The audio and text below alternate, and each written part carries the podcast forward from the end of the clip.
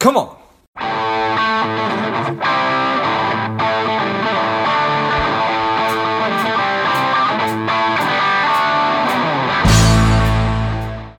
Welcome to Lifeblood REI and welcome our guest, strong and powerful Jake Vanderslice. Jake, are you ready to do this?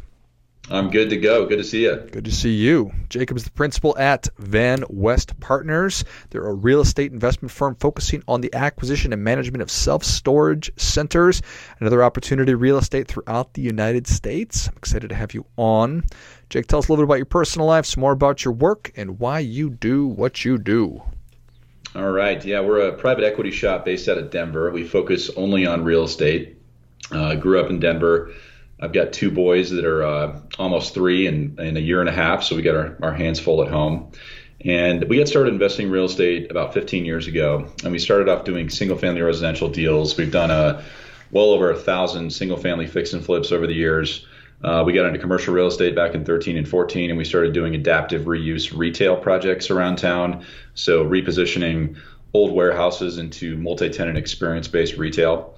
And then we got into the self storage business back in 2015, and we liked the asset class because of its really historic recession resistance aspect uh, to it, and it's defensible um, during downturns and disruptions. So we started building self storage facilities in Denver, and we expanded our platform into multiple other markets in the following years. And now we've got uh, 25 storage facilities, mostly in the Midwest and the Southeast, and uh, we're looking to buy more. Nice. So that's what we're up to. Appreciate that very much. So I've got a, a uh, four-year-old and a, almost one and a half-year-old boys. So you and I can compare notes and uh, as, as, as yes, we're, we're, uh, we're, just behind you right there. So yeah, awesome. It's it's it's equal parts rewarding and maddening at the same time, Jacob. At least that's that that's been my experience. So uh, I couldn't agree more. I, I would say I would say uh, evenings and weekends uh, can be more challenging than my day job at the office. Yeah, but yeah. challenging in a good way. For sure. So. Well, interesting. I, I, I am in Phoenix. You are in Denver. I, I from the outside looking in, I'm not a real estate expert. It seems like these are markets that have really grown and are continuing to grow. And was was it always your desire to be able to to make pivots as you saw different opportunities, or you just made pivots as you saw different opportunities? Yeah, um, the first time you try something is the first time you try something. And uh, we, we try to study new opportunities as much as possible. But the only way to learn how to execute a new strategy is to do a deal. And uh, we haven't really replaced our other strategies. We've just kind of layered on additional strategies. And we've tried to really pivot to being more long term income investors versus transactional buy, stabilize, and sell investors. Um, so a lot of the deals we bought in the last three years are longer term plays, enjoying the, the benefits of, of holding real estate for the long term, enjoying the appreciation, the tax benefits, the cash flow aspects. Um, so for right now, we're doing storage, but we'll we'll see what the next thing is that we cook up down the road. Yeah, interesting. What is what is the the wisdom, the challenges behind building a storage facility from scratch versus going and acquiring existing? Yeah, we've, we've done all the above. We've done ground up development. We've repositioned existing buildings from a prior use into self storage, and we've bought existing self storage facilities. And really, the big difference between either building or buying existing is the risk profile. Um, development right now is very difficult, uh, even though you would think there's some arbitrage out in the market. Uh, the real estate market, to a large large degree, did not get the COVID memo. Things are keep things keep going up to a degree, and if you're doing ground up development, your time to revenue can be two and a half or three years. You have to get the project entitled, you have to build it. Um, material costs have gone way up. Obviously, lumber, steel have just gone through the roof. Uh, subcontractor bench depth is tough to source. So really, ground up development works, but it's a it's a riskier proposition and a longer road to cash flow. And that's really why we're mainly focused on existing facilities that already have in place cash flow, and we get value to them with capital improvements and, and mainly management efficiencies over time. Got it. When you say management efficiencies, that means bringing in new systems and processes. Yeah, it's uh, over 70% of storage facilities in the US are owned by onesie, twosie, sort of mom and pop owners. And they don't control their revenue very well. They don't control their expense load. Sometimes don't have a, a website, so they're not great at marketing. So most of our value creation, we make them look better after we buy them, but most of our value creation is really bringing existing customers up to market rents, uh, aggressively online advertising and getting Google reviews, and uh, and just kind of efficiently optimizing the the income stream on the facility. Got it.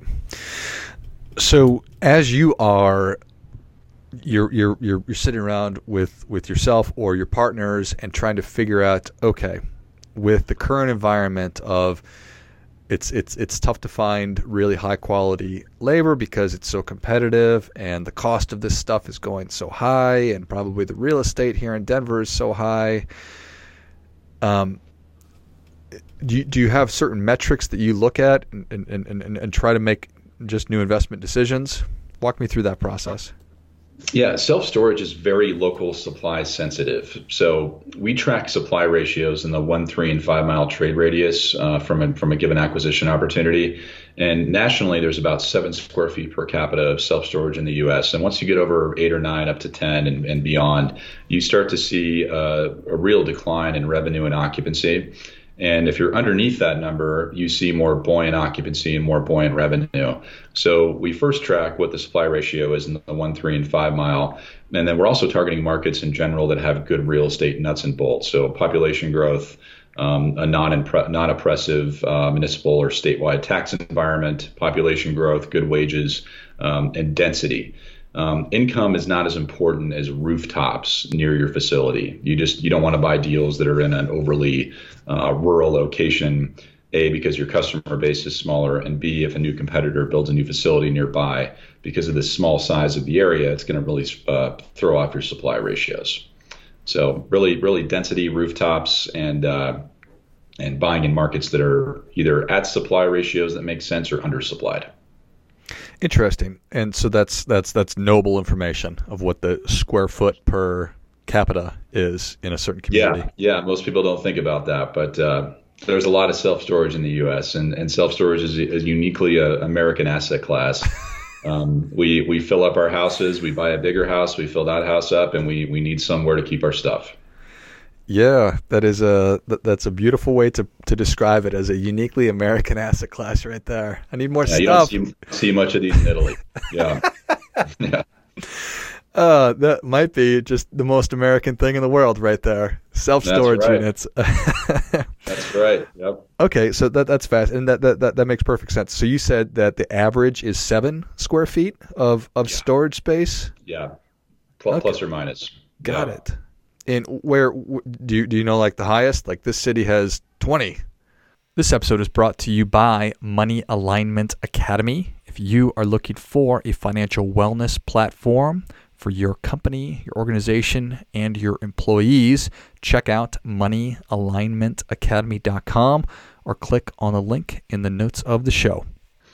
Yeah, that's that's been one of the big risks of the asset classes is oversupply. A lot of groups got into the business in the last five years that were not in the business before. They all came out of the ground at the same time, and before you know it, you look across the street and somebody's breaking ground right behind you, and you're kind of wondering, oh, I hope this goes okay. Um, some of the markets that are really oversupplied are markets like Denver, which is in our backyard, which is why we've been doing a deal here for a long time. Uh, Seattle is pretty oversupplied. The coastal markets in general, Miami has had a big influx of self storage supply. Um, so yeah, a lot of it's a lot of it's come out of the ground in the last five years. We've we've seen that curtail to a degree in the last six months. New deliveries have kind of plateaued. Um, but once that opportunity kind of returns, I expect to see some more some more ground up projects happening. Yeah, interesting, and probably opportunities for uh, for a wise operator to come in and pick up some of those that maybe the eyes were bigger than the actual stomach. Yeah, uh, I mean, a lot of folks came out of the ground thinking uh, two and a half years from now we're going to get uh, dollar fifty foot rents, and they deliver and they find out they're getting a dollar twenty or a dollar fifteen, and that's a meaningful delta not only in your dividend yield from a cash flow perspective, but from your total value creation on the project and that's that there is one of the aside from the hard costs and the time the the risk of forecasting revenue out two and a half or three years down the road is um, is a big one. Got it. And you probably already told me this but what what what is your background? How are you so knowledgeable about all this stuff Well, we just uh, we just do stuff and eventually figure it out. Uh, yeah, you, your best best way to learn in real estate is to do a deal. We I've always liked the entrepreneurial side of things. Uh, I was a career firefighter for a couple years before I got into real estate, and uh, really just kind of learned by making mistakes. We like to say that we get a, a little less stupid every year. Mm. We don't really know what to do, but we we can tell you mostly what not to do. Um, and I, I think real estate is just in general, it's a broad it's a broad stroke, obviously you, you can say that real estate's an asset class by itself, but there's a lot of subcategories within real estate that are very different. But in general, we just uh, we enjoy um, controlling hard assets that have intrinsic value, even in a declining market or uh, obviously an upswing market, they go up in value. But the chances that your money ever goes to zero are very low. You've got land, you've got buildings, and you've got income and that's why we like real estate so much. And and frankly, we're not really smart enough to do anything else. Sure, you're you're, you're stuck, Jake. that's right. Yeah, I'm not uh, I'm not I'm not day trading uh, in the stock market. I just don't know what I'm doing. Yeah. But we know how to buy real estate, make it better, and and make it cash flow. Fair enough talked about how, how income is not necessarily one of the key things that you look at um, when, when, you start when you're trying to make decisions about where a good place or good acquisition target is. Do you have a sense of what the what the sort of medium or median or average income for somebody who has a storage unit is? Yeah, it, it depends on it depends on the area. Obviously, there there are a couple rules of thumb that we we believe may or may not be true. Some people say that. Uh, 2% of area median income is a good number for your self storage rates. So if uh, if somebody's making $100,000 a year, they might be able to afford to spend two grand a year on a storage unit. Hmm. Um, we've seen a loose correlation with that, but income is less important than density. Uh, you could have very, very low median incomes in a given uh, one, three, and five mile trade radius, but still have a pretty good income stream on your on your unit rates and on your occupancy. So the incomes, uh, the income demographics are kind of loosely correlated, but density and supply ratios and market rents are much more important. Got it. That certainly makes sense. So you talked about how how you, you you like hard assets with intrinsic value uh, for the, for the various reasons that you laid out, and that that certainly makes sense to me. As you are um, focused on on storage right now, who who who who knows what the future might hold, and you're always looking for different opportunities here in, in, in Arizona, it seems like there is a, a strip mall just after another strip mall after another strip mall, and I just can't imagine that there is enough demand for a Bed Bath and Beyond uh, for every household in, in, in, Phoenix. And at some point, there's going to be, um, I guess, vacancies. What, what do you, you have thoughts on that? Of could that be repurposed, or or am I getting ahead of myself? It could certainly be repurposed, and, and retail, hospitality, and to a degree, office are kind of the three asset classes that really got beat up during the pandemic, and they continue to, to struggle. Um, we have done a number of projects like that, and we see a lot of other operators do big box retail conversions from retail into self storage. Um, physically, it's a great strategy because the building is already there. Uh, it's typically CMU construction, and uh, an investor can come in install storage units inside, upgrade the HVAC and the roof if necessary, and possibly do some mezzanine space if there's enough clear height, and really be into a project for a price per square foot that's going to be lower than building a new one. The challenge is, uh, is zoning. Typically, retail locations are not zoned for a storage use, and municipalities are fairly averse to changing the zoning use from uh, retail into self storage. Um, they want to hold out typically for the big box grocer that'll come in to drive up sales tax revenue. Unfortunately, those aren't really materializing lately, just given what's happened. So getting them rezoned is the challenge, but uh, operators have certainly succeeded in doing that. But it's tough to do. So that is, and that, that certainly makes sense. That that if it's a grocery store, it's going to be considerably more sales tax revenue than a self storage facility. Exactly, and and therein lies the challenge with the city agreeing to change the use in general. And so that that, hmm. and so do you find yourself, or do operators find themselves then lobbying and trying to educate a, a municipality or the city on saying, hey, I understand that you would rather have more sales tax than not, but what about this thing sitting empty for six months instead? Yeah, yeah, we, we've seen a number of our associates in the space uh, speak in front of city council meetings, in front of neighborhood meetings to get zoning reapproved and or, or approved rather. And sometimes it goes well because they realize that that big box retail has been vacant for maybe five years, and somebody's got to do something with the building. Um, typically, they're a little more averse if it's been recently vacant because they want to hold out for that higher sales tax revenue user that uh, may or may not ever come. Yeah, like we're waiting for the Whole Foods, Jake. So we're gonna we're gonna wait on that for a little Yep. while. yep. Yeah, I think they would choose Whole Foods over self storage any day of Sure, sure. given the choice. Yeah. Sure. So, all right, perfect. Um, so you are um, how how how do people interact with you then? Do they do they invest with you? Yeah, we typically do. We do one of two things. We um, syndicate one-off deals. So we'll form an LLC. We'll make an acquisition. We'll raise capital for that LLC, and investors have an ownership interest in that LLC. And we also do funds. And really, the difference between a fund and a special purpose entity or single asset syndication is a fund is a collection of assets.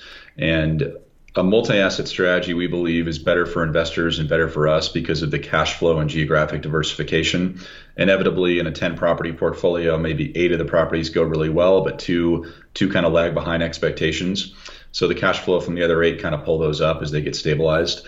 So we mainly do fund strategies the last couple years and um, our, our, our focus is cash flow and capital appreciation and tax advantages to uh, to investors and we think holding these things longer term versus transacting often is much more tax efficient and a, a better way to create wealth in the space. Love it. Well, Jake, the people are ready for your difference making tip. What do you have for them? Um, if you if you're considering investing in real estate, it's really easy to overthink and not do anything. So go out and find a deal in your market, whether it's a single family home or a duplex or triplex or maybe even a storage deal, and uh, put some capital together and call up your banker and do a deal. That's the best way to learn. And I think any any cornerstone of someone's wealth creation strategy should include real estate. And sitting on the sidelines, you're just missing opportunity. So don't overthink it and go out and do a deal. Well, I think that that is great stuff. That definitely gets it. Come on, come on. To begin, begin. Just got to get started. Love it. Well, Jake, thanks so much for coming on. Where can people learn more about you, and how can people learn about potentially investing with you? Uh, you can hit us on our website at vanwestpartners.com or hit me on LinkedIn, and that's Jacob Vanderslice. Perfect. Well, if you enjoyed this as much as I did, show Jacob your appreciation and share today's show with a friend who also appreciates g- good ideas. Go to Van West Partners. Is that is that right, Jake? You got it. vanwestpartners.com. You can find Jacob on LinkedIn as Jacob Vanderslice. I'll list all those in the notes of the show. Thanks again, Jake. Thanks, George. And until next time, keep fighting the good fight as we are all in this together.